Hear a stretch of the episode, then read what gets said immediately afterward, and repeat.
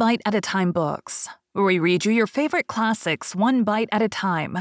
My name is Brie Carlisle, and I love to read, and wanted to share my passion with listeners like you. If you want to know what's coming next and vote on upcoming books, sign up for our newsletter at biteatatimebooks.com. You'll also find our new t shirts in the shop, including podcast shirts and quote shirts from your favorite classic novels. Be sure to follow my show on your favorite podcast platform so you get all the new episodes. You can find most of our links in the show notes. But also, our website, biteatatimebooks.com, includes all of the links for our show, including to our Patreon to support the show, and YouTube, where we have special behind the narration of the episodes. We're part of the Bite at a Time Books Productions Network. If you'd also like to hear what inspired your favorite classic authors to write their novels, and what was going on in the world at the time, check out the Bite at a Time Books Behind the Story podcast, wherever you listen to podcasts. Please note, while we try to keep the text as close to the original as possible, some words have been changed to honor the marginalized communities who've identified the words as harmful, and to stay in alignment with Bite at a Time Books' brand values. Today we'll be continuing Anne's House of Dreams by Lucy Maud Montgomery. Chapter 39 Captain Jim crosses the bar. One day in late September, oh, Owen Ford's book came at last. Captain Jim had gone faithfully to the Glen post office every day for a month expecting it. This day he had not gone, and Leslie brought his copy home with hers and Anne's. We'll take it down to him this evening, said Anne, excited as a schoolgirl. The long walk to the point on that clear, beguiling evening along the Red Harbor Road was very pleasant. Then the sun dropped down behind the western hills into some valley that must have been full of lost sunsets. And at the same instant, the big light flashed out on the white tower of the point. Captain Jim is never late by the fraction of a second, said Leslie.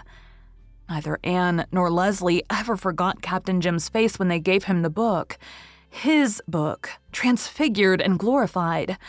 The cheeks that had been blanched of late suddenly flamed with the color of boyhood. His eyes glowed with all the fire of youth, but his hands trembled as he opened it. It was called simply The Life Book of Captain Jim, and on the title page the names of Owen Ford and James Boyd were printed as collaborators. The frontispiece was a photograph of Captain Jim himself, standing at the door of the lighthouse looking across the gulf. Owen Ford had snapped him one day while the book was being written. Captain Jim had known this, but he had not known that the picture was to be in the book. Just think of it, he said. The old sailor right there in a real printed book. This is the proudest day of my life. I'm like to bust, girls. There'll be no sleep for me tonight. I'll read my book clean through before sunup. We'll go right away and leave you free to begin it, said Anne. Captain Jim had now been handling the book in a kind of reverent rapture. Now he decidedly closed it and laid it aside. No, no, you're not going away before you take a cup of tea with the old man, he protested. I couldn't hear to that. Could you, matey?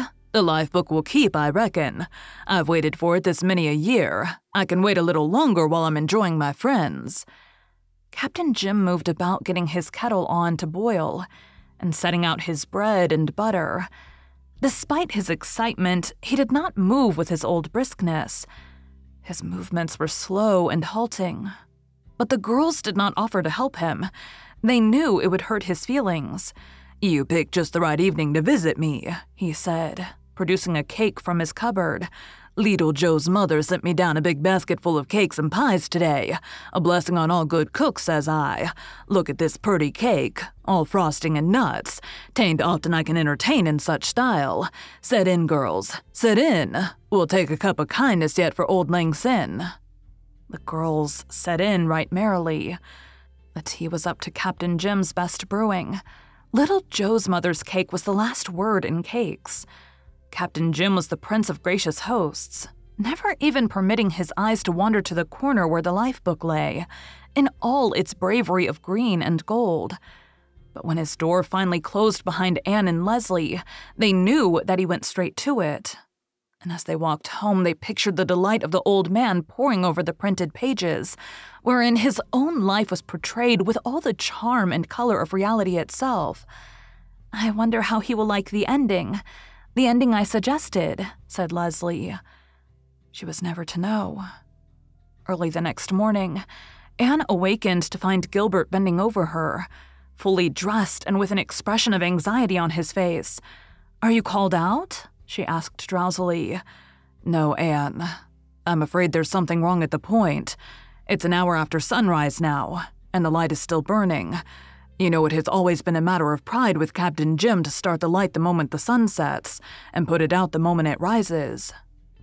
Anne sat up in dismay. Through her window, she saw the light blinking palely against the blue skies of dawn. Perhaps he's fallen asleep over his life book, she said anxiously, or become so absorbed in it that he has forgotten the light. Gilbert shook his head. That wouldn't be like Captain Jim. Anyway, I'm going down to see. Wait a minute, and I'll go with you, exclaimed Anne.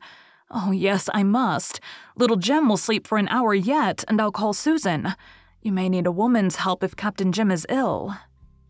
It was an exquisite morning, full of tints and sounds at once ripe and delicate.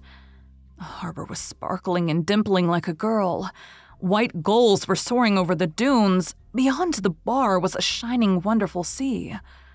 The long fields by the shore were dewy and fresh in that first fine, purely tinted light. The wind came dancing and whistling up the channel to replace the beautiful silence with a music more beautiful still. Had it not been for the baleful star on the white tower, that early walk would have been a delight to Anne and Gilbert.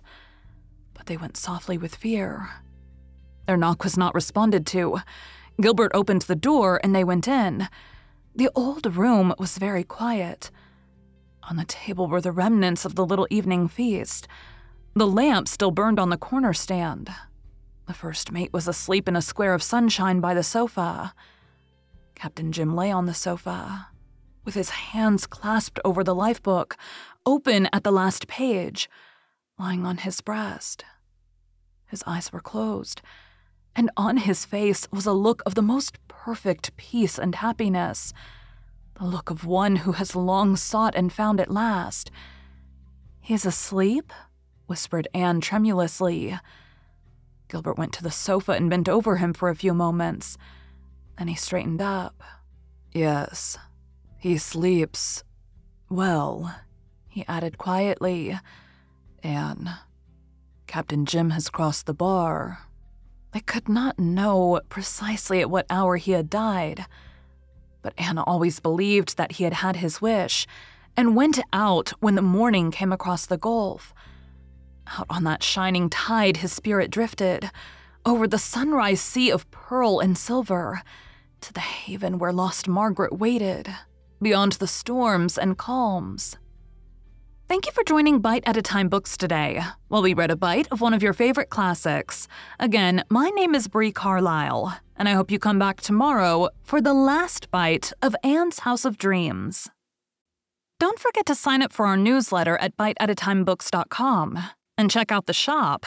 You can check out the show notes or our website, biteatatimebooks.com, for the rest of the links for our show. We'd love to hear from you on social media as well.